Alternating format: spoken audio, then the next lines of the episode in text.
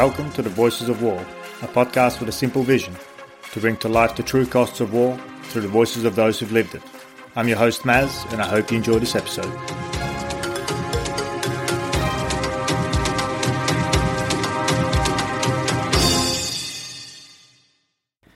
Today, I'm continuing the coverage of the situation in Afghanistan. And I know that some might accuse me of making these podcasts too long for the current crisis. But to those, I say that I'm not actually a journalist. I'm a podcaster, and the whole purpose of this podcast is to give those voices who we don't hear in the day to day media the time and space to share their story. And this episode in particular is recorded in that vein. This morning, I'm speaking with Hizbullah Khan, a journalist and political analyst writing on war and terrorism in Afghanistan since 2014. He writes for outlets like the BBC World, The Independent, The Diplomat, The Globe Post, and at least another 20 international publications. He joins me on this morning of 17th of August from Kabul, where it is just after midnight or a couple of hours after midnight, to discuss the unfolding situation from the ground. Hizbullah, thank you for joining me on the podcast. Thank you. So, just before we get to the current situation on the ground, I think it's important to just set a little bit of context uh, about your own background and and so who you are and what type of work have you been doing over the past uh, nearly ten years. Uh, I am Hizbullah Khan, uh, basically from uh, Kabul, uh, writing about the war and terrorism for the past seven years in the international media. and I covered uh, stories, features in various parts of Afghanistan uh, during the war, and I I have also covered uh, war for seven years in Afghanistan. Mm. And of course, the current situation, uh, it's it's certainly no stretch to say that uh, even speaking to me right now is uh, is potentially at some great risk to yourself. We know that from two days ago, the government of Afghanistan has collapsed maybe a good place to start for us is to give people an understanding from your perspective, from the ground, why the government even collapsed in the first place. Thank you. Uh, uh that is a very good question. Firstly, uh, mm, when uh, the Taliban uh, got their office in the Doha, uh, international community has provided full-fledged support to them and particularly uh, there is there was an agreement in 2020 uh, between the Taliban and the Trump administration. In that uh, uh, agreement, the Trump administration uh, pledged with the Taliban that the, they would withdraw U.S. troops from Afghanistan completely end the uh, the second uh, promise of the Trump ad- administration with the Taliban that uh, uh the Trump uh, administration forced Afghan government to release 5,000 withdrawn, uh, withdrawn fighters of the Taliban. So mm. on the other hand, in exchange for commitment, the Taliban also made three promises with the Trump government. The first one was to reduce violence which lead to ceasefire. The second agreement that the, the Taliban would completely end their uh, relation with uh, Al Qaeda and other uh, terrorist organizations. And the third uh, commitment of the Taliban was that uh, they, they promised that they will uh, sincerely participate in the intra Afghan talks on one side, the the Trump administration has entirely uh, fulfilled its promises. On the other side, the Taliban completely opposed uh, uh that uh, uh, agreement and not fulfill a single promise. On the other side, the Trump administration's uh, agreement was conditional. The Trump told to the Taliban that if the Taliban do not fulfill their uh, promises, then they would not uh, withdraw the US forces from the Afghanistan. On the other side, when Joe Biden uh, became the president of US, So the Biden announced unconditional uh, withdrawal, uh, which has uh, completely changed the scenario uh, of Afghanistan. Uh, because uh, the first main reason behind the, the, the collapse of the Afghan government is that the Afghan government was not expecting from the Biden's unconditional withdrawal. The mm. second thing was that the Taliban was preparing for the uh, for the current uh, scenario for the last two decades. On the other side, the Afghan government was not ready for this scenario. So th- th- this is the uh, one question because the Afghan government has completely lose its intelligence system, its air system, its equipments, its aircraft, its drone, its air support, everything, its contractors, which mm. keep the Taliban at bay for the two decades. So uh, the, the, that was the second reason that uh, the Afghan government uh, collapsed because uh, the, the withdrawal was very quick and abrupt. Maybe I can just uh, take follow up on a question there, if that's all right, because I think you, you're making a really interesting point here, and that is the change of scenario, as you so put it. Um, and I just want to pick up on that because you you quite rightly pointed out three key points that the Taliban agreed on. You know, being reduction of violence to lead to a ceasefire, you know, complete cessation of any relations with terrorist organizations like Al Qaeda, uh, and of course uh, you know, sincerely participate in intra-Afghan talks. Now, you said that Taliban has not upheld that side of the story. Can you just elaborate a little bit on that? Because that's, I think that's a really important point. Because the messages, arguably, we're now uh, receiving is that you know Taliban has taken over power peacefully, uh, and that maybe, just maybe, Taliban uh, is showing signs that it might have changed. And I just want to explore that uh, do you to what extent do you agree that that is true or not uh, no the taliban uh, basically the trump administration and the biden uh, administration constant announcement of the withdrawal has completely encouraged the taliban for the victory after the the there is uh, one more scenario behind uh, uh, behind the current situation. In the 19th century, uh, uh, there was a superpower, the Great Britain. They came to Afghanistan and they had been defeated by, by, by Afghans. And then the second power superpower came to Afghanistan, and that was USSR. USSR also collapsed uh, when they lose their war in Afghanistan. So in, in this time, when the the the Trump uh, the Trump continuously uh, told to the media, and they he was uh, constantly uh, giving deadline uh, to the Taliban that they would withdraw their forces for, uh, from Afghanistan. And on the other side, the Taliban's main sentence was that that you you have watch and we have time so uh, the Taliban, uh, uh, uh, the Taliban constant, constantly said that they had uh, defeated two superpower in the past, uh, in the in the past, past one century, and on the, on the other side, the U.S. is on the verge of the defeat. So mm. now today, the after the withdrawal of U.S. forces, even now, just one hour before the, the Joe Biden said that Afghanistan is the graveyard of the great empires. So now uh, the Taliban has uh, changed their mindset after the uh, deadline of Biden's and Trump, and they told to the Afghans that they defeated three, three superpower, and Afghan government is nothing for them.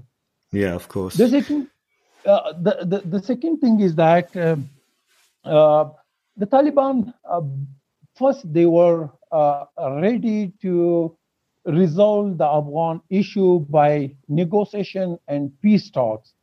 but after yes, they wanted, they constantly demanded from the Afghan government to hand over them the authority of the mm, 15 provinces and they also are demanding that, uh, that they, they, there was some issues or constitutional issues uh, uh, they also demanded that we should uh, reform the Afghan, uh, afghanistan constitutions.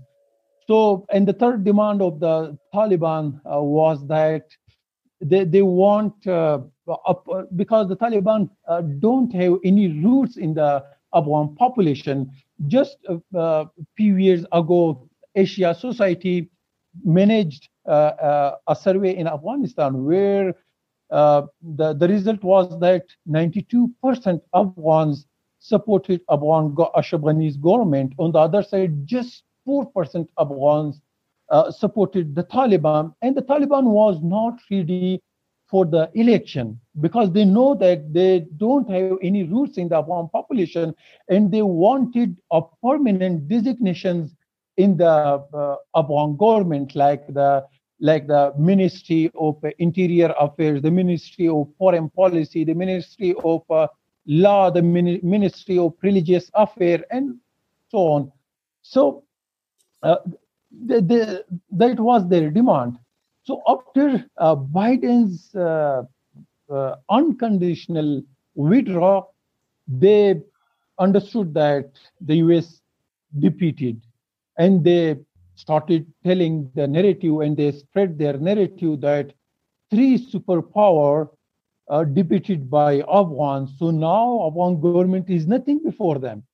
And they started, uh, they took interest in the victory and completely uh, avoided the peace process. And uh, there was zero result of the one peace process. Mm.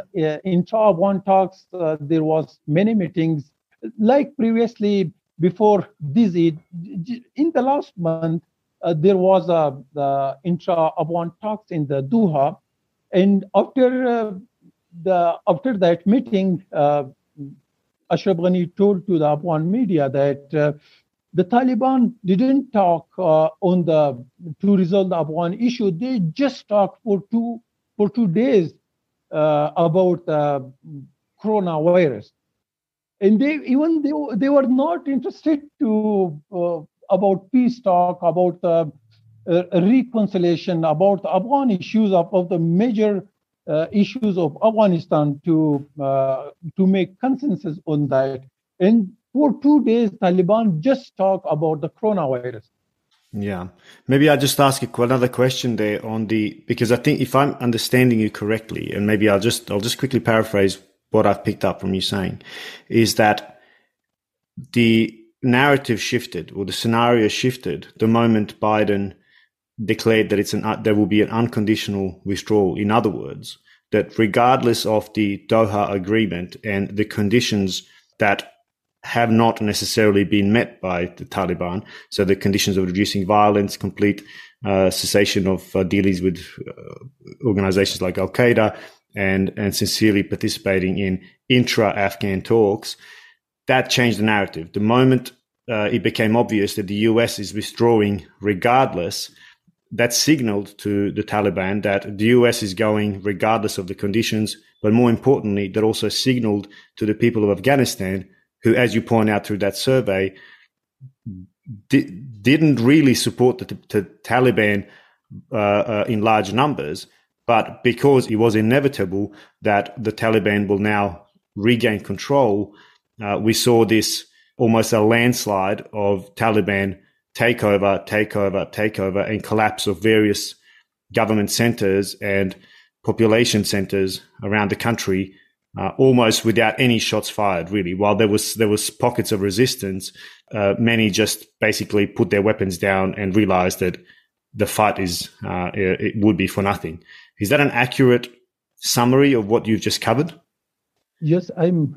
I am uh, entirely agree with you uh, because um, the, the the Taliban was not a very strong organization uh, Taliban's uh, Taliban just had uh, 50,000 fighters, and they, they were not a regular fighter.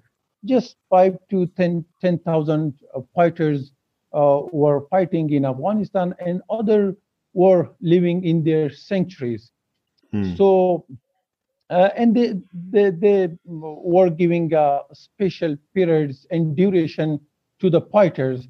Uh, in one year, uh, one fighters were just uh, fighting for two months and three months.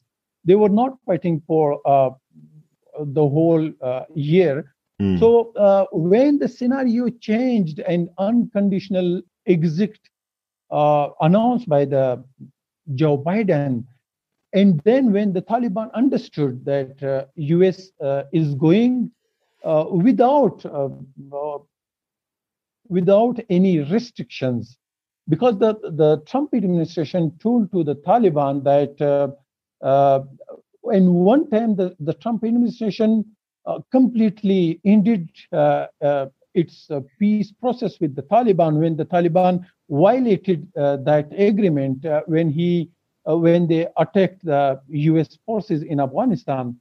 So Trump was very restricted on that agreement. On the other side, when the Taliban completely violated, violated the Trump agreement uh, when the Biden became the president of the US, and that Biden was Biden didn't pressurize the Taliban to follow their commitments. And uh, when they understood that US is not interested in the uh, in Afghanistan, and even they they understood that uh, they have no concern uh, when the Taliban violates the US uh, agreement. They understood that it is a time uh, of victory, and after that, the the Doha peace process has legitimized the Taliban, and they got a huge space in the international diplomacy and after that, they continuously visited to uh, Russia, to China, to uh, Pakistan, to Iran, to Uzbekistan, to Tajikistan, and other countries. And they made a very strong relation with these countries. Even they initiated uh, relations with India, which is uh, uh, uh, very opponents to the to the Taliban, and it, at this time, the Taliban has uh, applied a very different strategy from the previous one. Previously, uh, the the north of Afghanistan and the Taliban didn't uh, capture the northern Afghanistan in the end of their regimes. Now they firstly captured northern Afghanistan and then they, they came to southern Afghanistan because they already made their relations with the Iran, with the Russia, with the India, and other Central Asian countries like Tajikistan and Uzbekistan. These Uzbekistan, Tajikistan, Iran, India, and Russia, they enormously funded uh, and provided military equipments to Northern Alliance in the 90s when Northern Alliance, including Abdul Rashid Dostum, the main warlord of Afghanistan, Ahmad Shah Massoud, mm. and uh, Abdul Ali Mazari, these were the main political figure of Afghanistan, and they were leading some uh, very big initiatives like Ahmad Shah Massoud was leading Tajik ethnicity, and Abdul, Abdul Rashid uh, Dostum was leading Uzbek ethnicity, and Abdul Ali Mazari and Ustad Muhaqiq was leading uh, Hazara ethnicity uh, in Afghanistan, and they, they all were fighting against the Taliban, and they were getting support from these countries. But now, this time, the Taliban first developed their relation with those countries who provided support to Northern Alliance. And mm. uh, in order to get regional support and to prevent and deter uh, the reconstitutions of the Northern Alliance. So mm. the, this was the, the first strategy of the uh, Taliban, uh, and they applied. The, the second strategy, they already made relation with China and uh, completely diminished the Chinese concerns in Afghanistan, and they told to China that uh, we don't uh, act against your interest in uh, the Afghanistan, and they also made diplomacy with uh, Russia and told them that uh, this time they wouldn't uh, take any step against the Russian interest, and similarly they. Told to the Iran, they told to Pakistan, and they got regional support on the other side, the Afghan government uh, failed to get the regional uh, support and to, if you see it during the past three months, almost the Taliban visited various countries more than 25 times. On the other side, the Ashraf Ghani and Afghan Foreign Minister Hanif Atmar, they just visited three countries. So the Taliban was very active in their diplomacy. On the other side, Afghan government was not active in their diplomacy. So yeah. they have they changed the mindset of the of the regional powers and also convinced them uh, about their concern and got support from them. Yeah, no, I think it. I think your summary is is exceptional, and I think it it provides a nuanced analysis that so much lacks in our understanding of what's happening.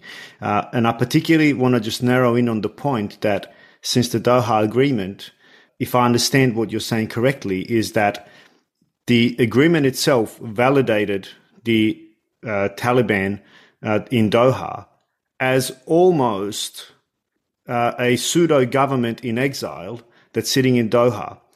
And because of the narratives that, and, and, also the attention that was given to the Taliban by a lot of the mainstream uh, media and narratives surrounding the war in Afghanistan, that allowed the Taliban to gather momentum, whereas the Afghan national government uh, remained in the shadows. My question still remains why did all of the regional countries you named, like Tajikistan, Uzbekistan, Iran, Turkmenistan, uh, China, even India uh, and Russia, why was it in their interest to side with uh, Taliban?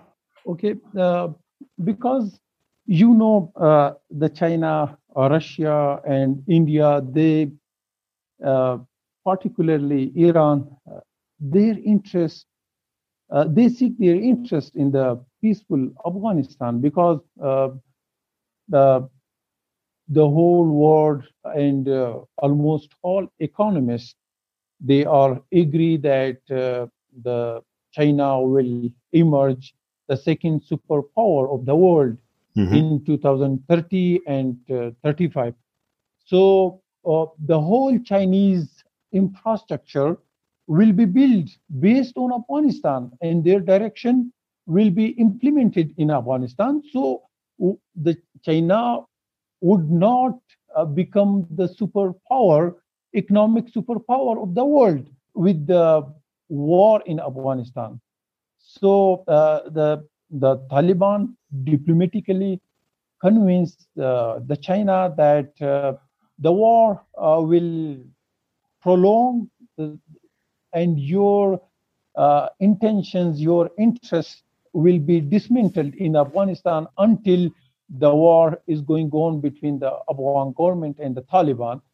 So they have made some agreement with the China. On the other side, uh, the Russian expansionism uh, policy is underway in the Central Asia, and they captured some type some type of uh, uh like uh, in soft diplomacy, mm-hmm. they they increased and mounted their culture, their policies, their uh, foreign policies, and their export to the uh, Central Asia. And now they want to enter in the South Asia. And within the war in Afghanistan, they, they can't enter to South Asia in uh, contested and conflicted Afghanistan. Hmm. So they also want to increase their influence into South Asia. And for that, uh, peace in Afghanistan uh, is I- essential for the uh, Russia.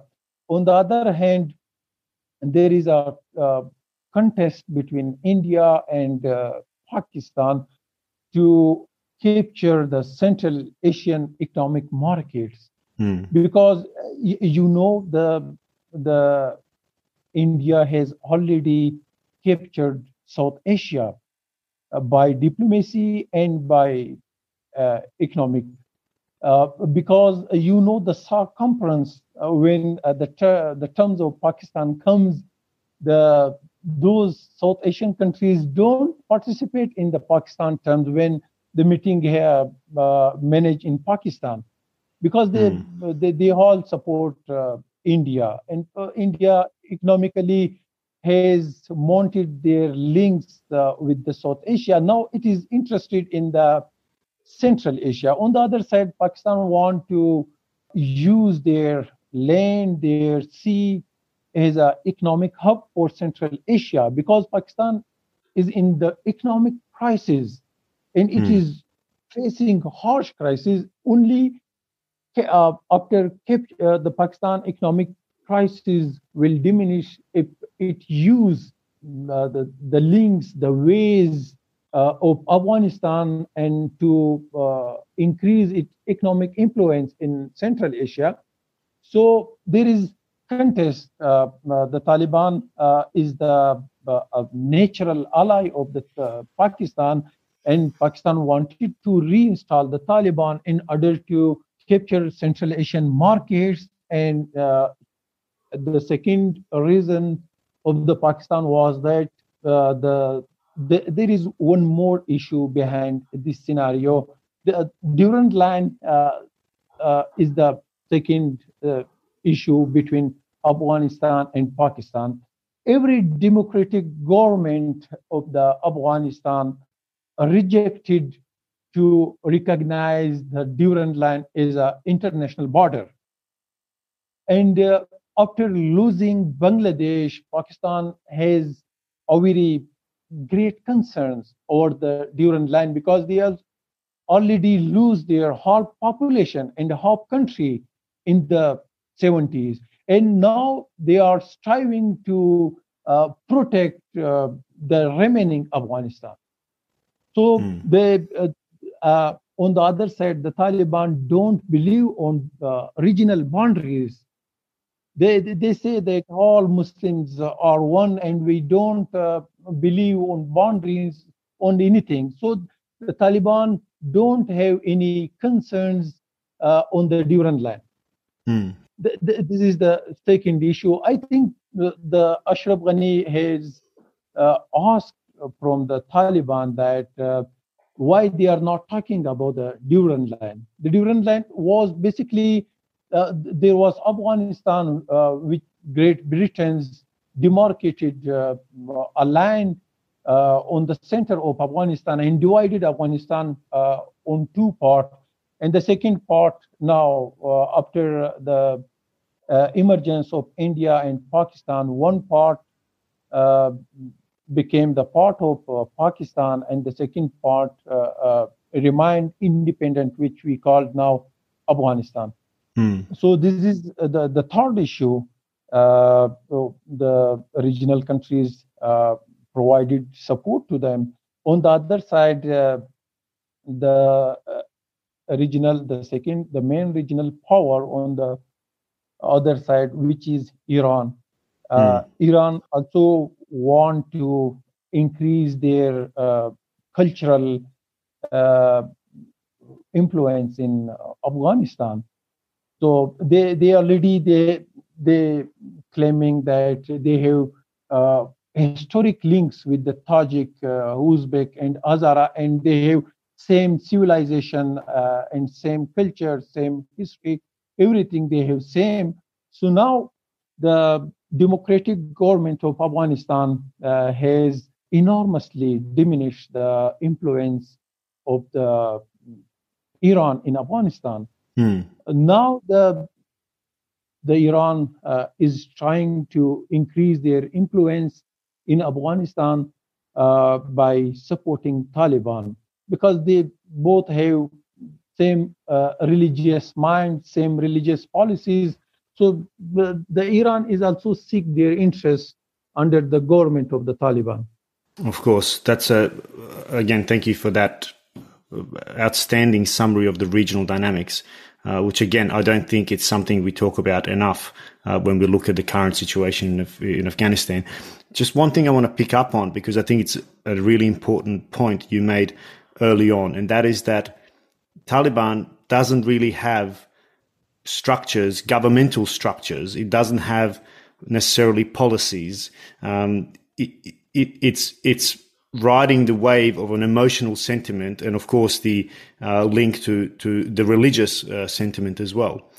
Is this maybe the reason why Taliban has allowed basically the mayor of Kabul to retain power, to in some small way uh, allow for the law and order or rules uh, within Kabul to continue? How do you how do you view that that move by Taliban? Uh, the Taliban basically there is not a single master degree holders uh, in the lands of the Taliban. There is no historian, no economist, no doctor, no engineer, no IR expert, no sociologist, no political scientist. They are just warriors. Mm. And uh, they don't know the systems because they just fought for three decades mm. and they not even they can't speak english mm. and they they didn't attended the the schools the universities the colleges and they can't run the country how and uh, ignorant people uh, can run uh, the the large uh, country because a country need economists there is a, a banking systems you you can't run a banking system by the warriors. Mm.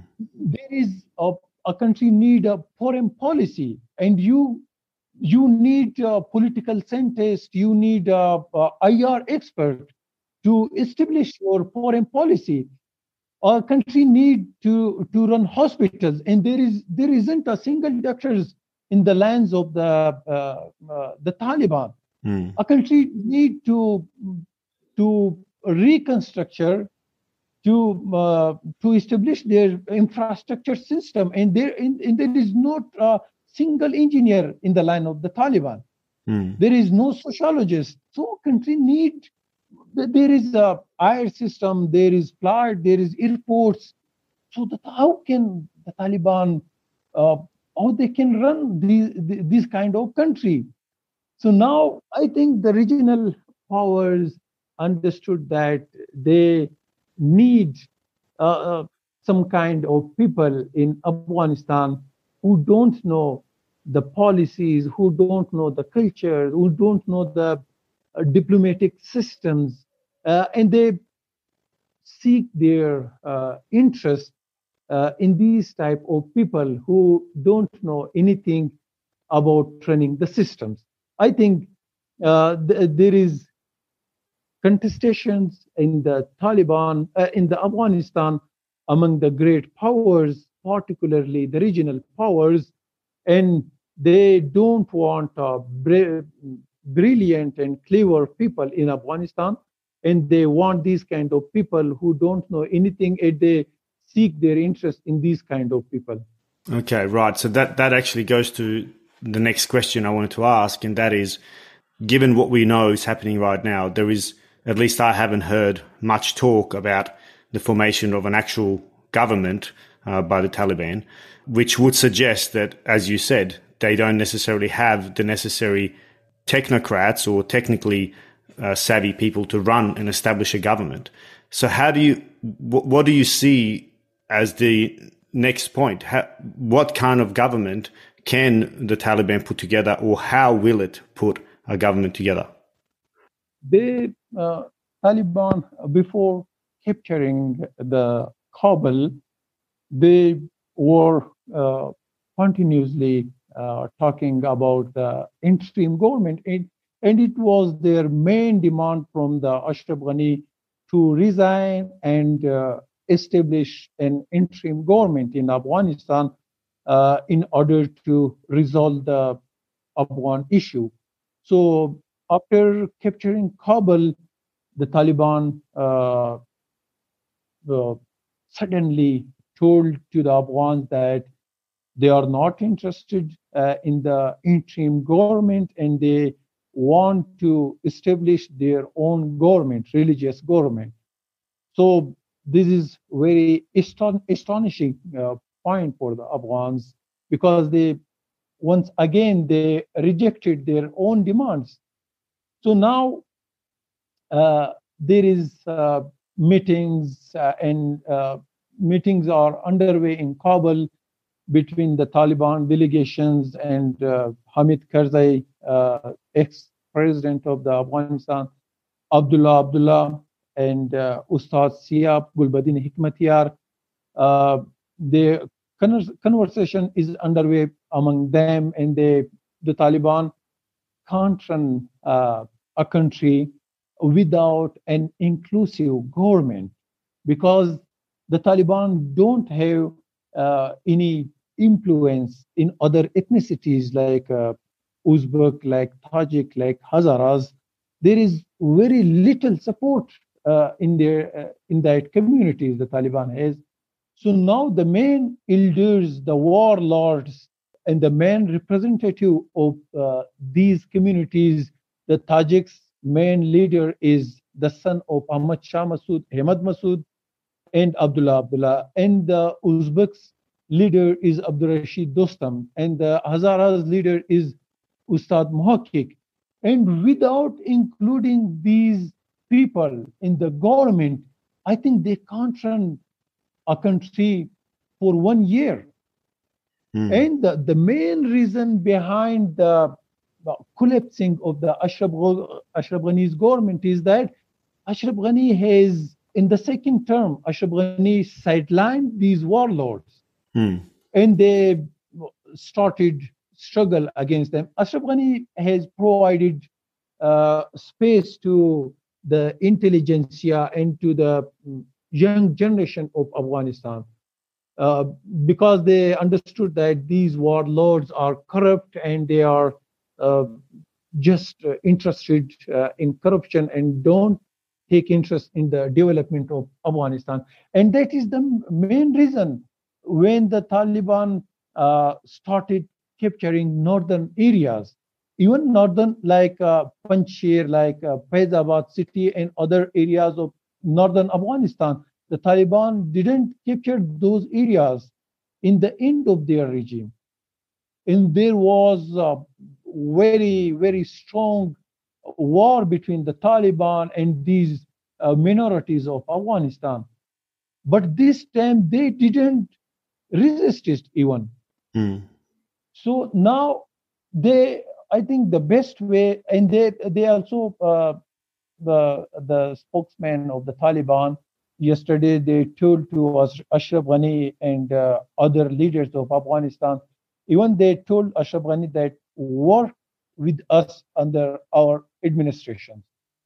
Uh, and and that is a I think is a good gesture uh, for uh, Afghanistan because in order to avoid other uh, militancy. Uh, because now Amrullah Saleh and the son of Ahmad Shah Massoud, Ahmad Massoud, they are in the Panjshir valley and they are, they are regrouping their people and start a militancy against the Taliban's regime.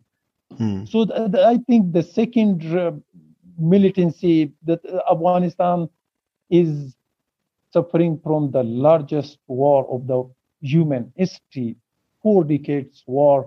No country has saw uh, four decades constant war, and almost three million people has lose their in Afghanistan in the mm. four decades war.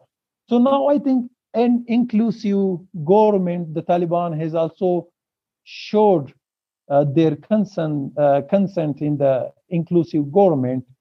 Uh, currently, an inclusive government consisting on all groups, all ethnicities, and all factions.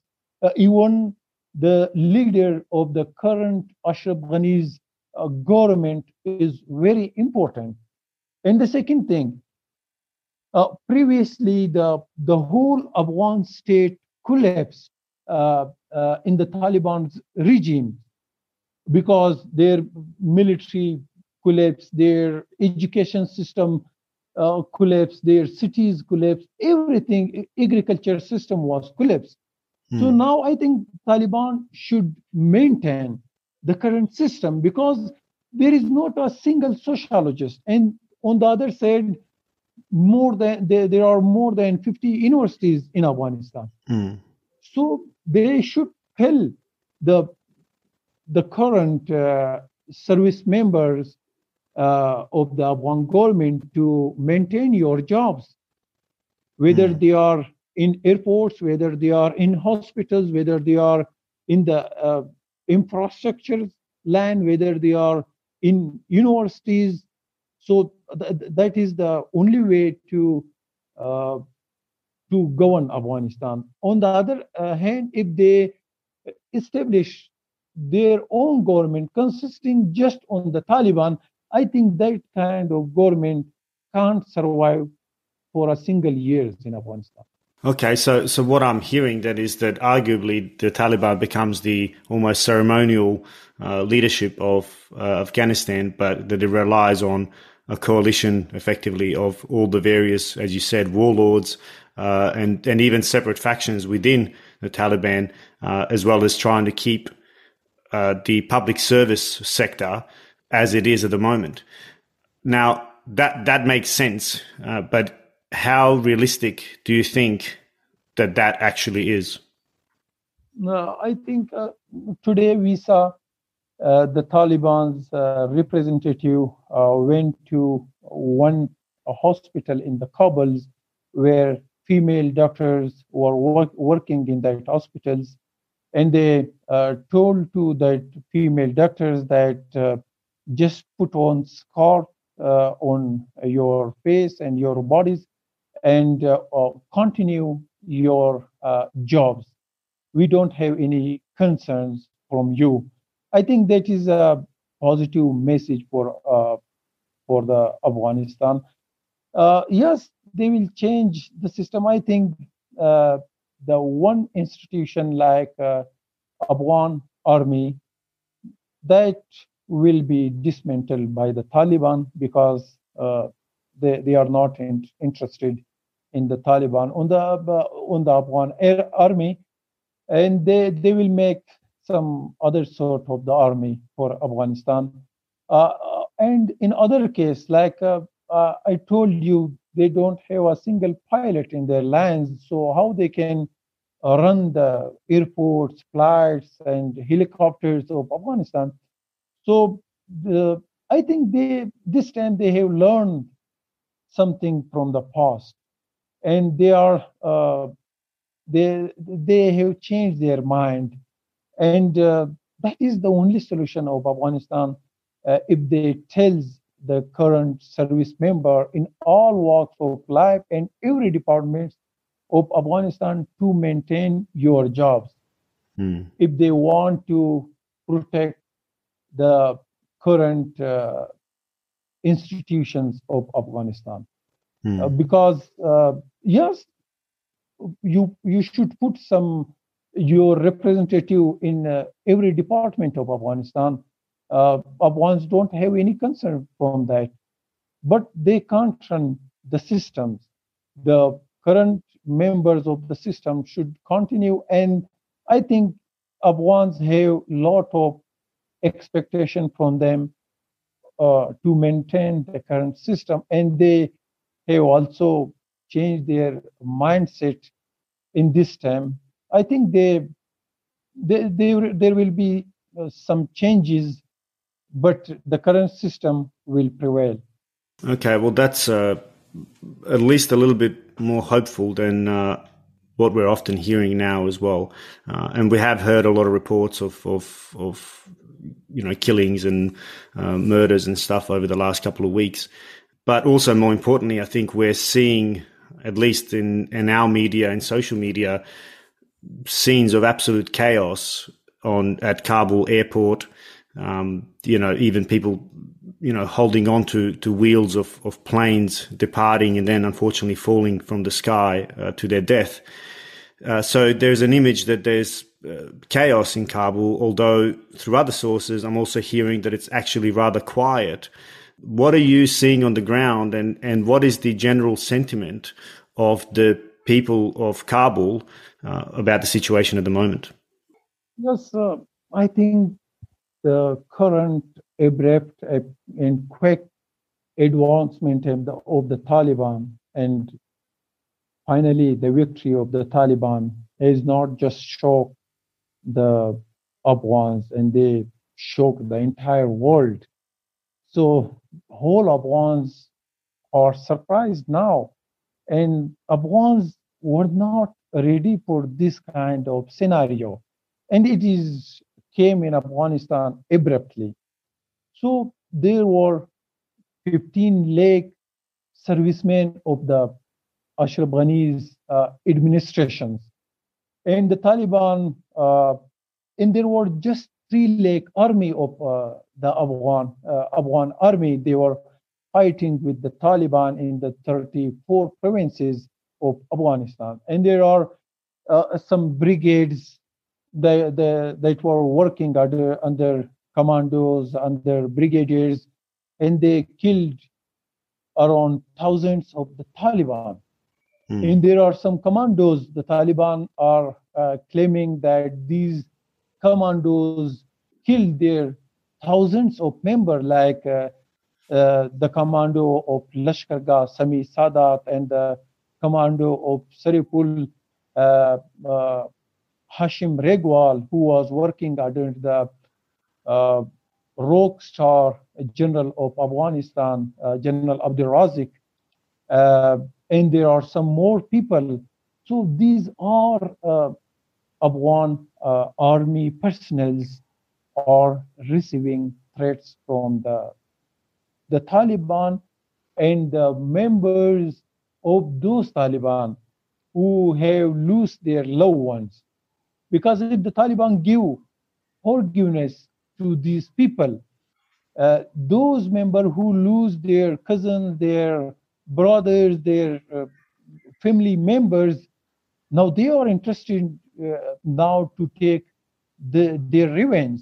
And mm. now every uh, in these three lakh army, every member, particularly brigadiers, uh, colonel, and uh, other big designators, they are facing harsh threats from the Taliban. Hmm. On the other side, we we saw we, and we are hearing from Kandahar that almost three to four thousand people the Taliban captured from their homes and then they killed them in front of their family members. On the other side, we are hearing news in Kabul that they are searching their opponents in Kabul and going to door by door and uh, uh, capturing their main opponents of the army. The second uh, uh main vulnerable faction is the journalists that that were working for the international media. They also uh, face very very a lot of troubles in Afghanistan because they were working uh, for the victimized population of Afghanistan, and they were victimized from the violence of the Taliban. So, journalist community has been receiving threats from the Taliban, uh, and they they are very they are in very disturbing situation. And then the women rights activists, they are also in very great uh, catastrophe and they are facing a very, very bad situation in Afghanistan. So yeah. all members, every member, there were 15 lakh service members of the Afghan government. Every member feel insecurity in Afghanistan, particularly journalists, army personnel, uh, uh, women rights activists, and uh, the civil rights uh, activists, they are uh, facing because uh, they are facing uh, very troubling situation in Afghanistan. And today you saw almost uh, 100 people. They they were not leaving the U.S. flight to to take off from the Kabul airport, and they understood that if they leave Kabul airport and enter into the Kabul city, there is no hope for for the life because uh, they know they they committed very big crimes uh, against the Taliban. They understood, and the Taliban said that these people uh, committed crimes, and uh, the the result of that crimes is nothing but killing to them.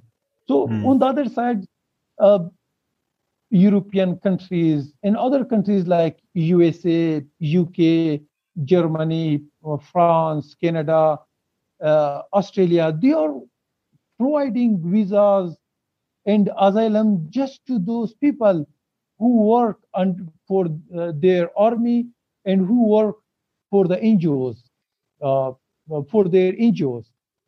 So I think th- th- these are very, very unfair uh, for those Afghans that work for this system. I think more than one lakh people have been uh, receiving threats and have been uh, suffering from from the death threats.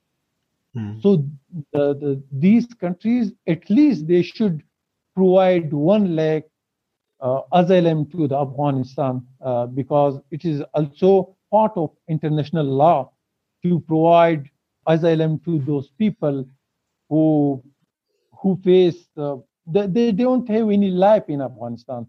They are just going uh, in one home, another home, and another home, and uh, they are just uh, just uh, what you can say. They, they understand that just few days of their life is left in Afghanistan.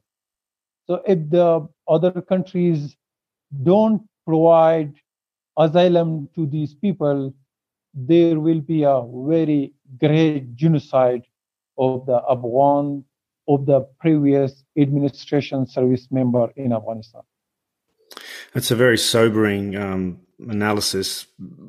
Maybe one of my last questions to you, conscious of the time, but what can the world do? What what what do you expect and want organizations like the UN? What do you want from the, what should the Security Council do? What can be done now, given that Taliban has taken power, that, you know, US is out uh, and Western powers are out, the regional powers have sided with the Taliban for their own reasons. What can the world do and what do you expect organizations like the UN and, and you know UN Security Council to do? Uh, yes, uh, UN Security Council and uh, United Nations uh, is the only institution of the world that uh, can prevent the ongoing genocide uh, in Afghanistan, the genocide of the previous administration service member. So they can pressurize the Taliban to to forgive these all peoples who work in the previous uh, administrations uh, and uh, common amnesty for all Afghans, particularly for the past administration's uh, service member, is very important uh, in order to uh, halt Afghanistan from another catastrophe and only UN and United in UN Security uh, Council can do that, can abide the Taliban to stop acts against these people. Mm. And the second thing, uh, the Afghan society is uh, there is a tribal kind of society, and there one village support the Taliban and other village support uh, uh Afghan Arab. They supported the Afghan army uh, during the past uh, two decades. And there is tribal uh, there, there is very dangerous situation mm. if the Taliban forgive these all people, so those tribal members who lose uh, their uh, loved ones while fighting against the Afghan army, they will not they will not uh, forget those people. And on the other side, the those Afghan army members, they uh, when they uh, they fought against the Taliban and killed the members of the Taliban uh, families. Mm. So now the administration has already collapsed and they have no support uh, from the from the government and they are living in afghanistan and uh, there is a mounting dangers of the tribal enmities hmm. Uh, in afghanistan so that can only uh, prevented by the taliban so if uh, the some tribal elders start their enmity against other uh, tribal, the, there will be a very big punishment for them. Mm. So, uh, in uh, in this area, uh, United Nations can uh, also uh, stop these people. can provide instruction to the Taliban to stop these kind of violence in Afghanistan. Th- yeah.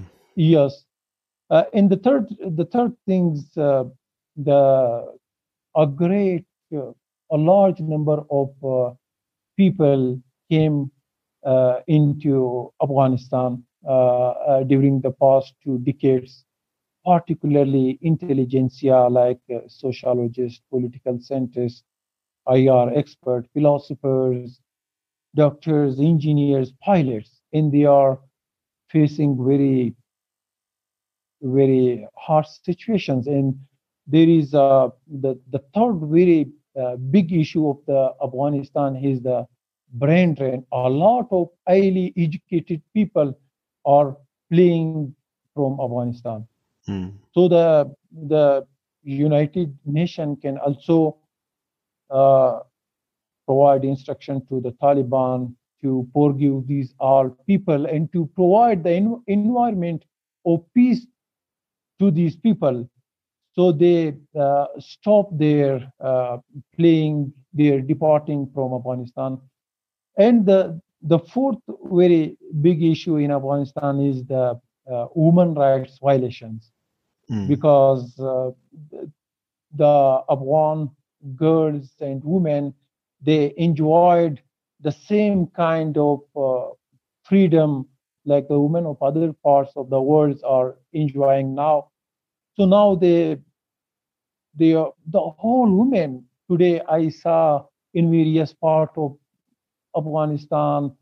And when I contact with uh, our colleagues, uh, female members, they are just crying that we don't have any life in Kabul, we don't have any uh, entertainment places in Kabul, and we don't have any space where in hotels, in the streets, and and we don't have any right to do our jobs.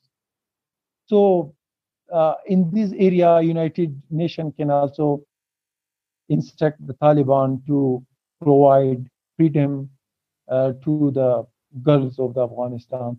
Yeah. So in these areas, uh, this is very important from the United uh, for the United Nations to do a lot in these areas.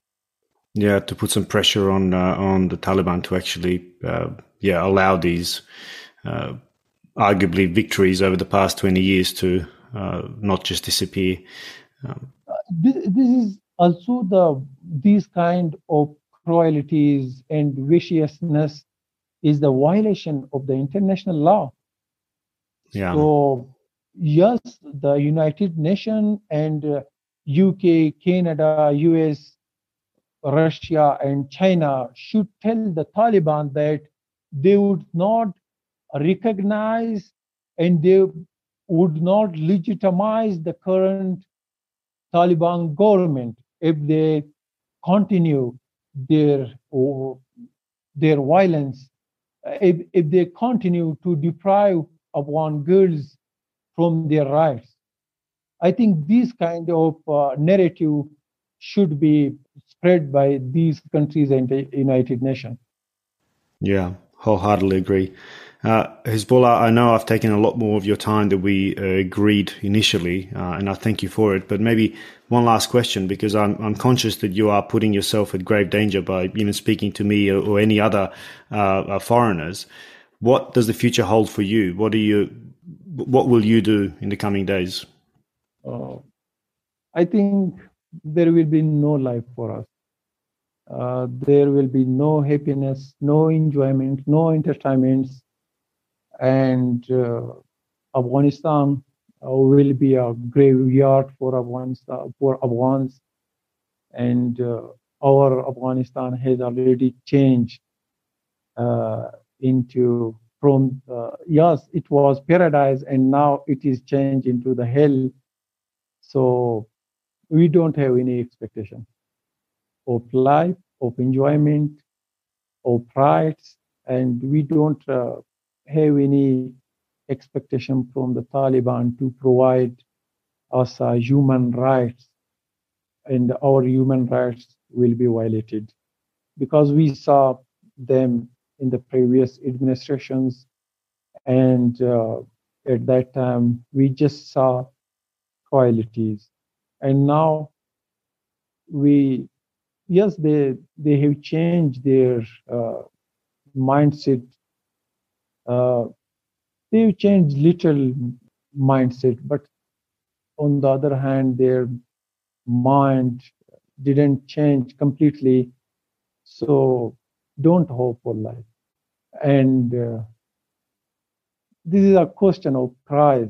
Uh, I, I can't uh, provide you, I can't give you, you answer of this question. And my price is the only answer of this question. Hmm. Hizbullah, I hear the pain in your voice and, and my heart cries with you. I think this is a testing and trying time and, and I wish I could say more apart from stay safe. Uh, and the best I can do is I will push this conversation out far and wide. Uh, and let's uh, hope that the world hears what's happening on the ground and the threat that is faced by people like yourself uh, and those who, over the past 20 years, stood up against what the Taliban tried to force uh, on them. And let's hope that the Taliban, in its current takeover, will see some sense in retaining the public sector that has been established and will see some sense in allowing people who have supported the previous regime or the government uh, to to remain in Afghanistan and part of the Afghan, Afghan society. Uh, I also hope that anyone in power amongst the United Nations or United Nations Security Council uh, or any of the halls of power around the world realizes how grave the situation is for people like yourself and that they actually do something about it. Uh, but from me, on a personal note, I thank you for being brave and courageous to actually speak with me, uh, to share your view from the ground uh, with the uh, the world that I'm in contact with. Thank you. I am so happy to talk with you. And uh, I am uh, very thankful to you that you provided your your time and your forum for us to share and to listen our cries and to listen and to spread the realities of the current Afghanistan. So thank you. Thank you very much.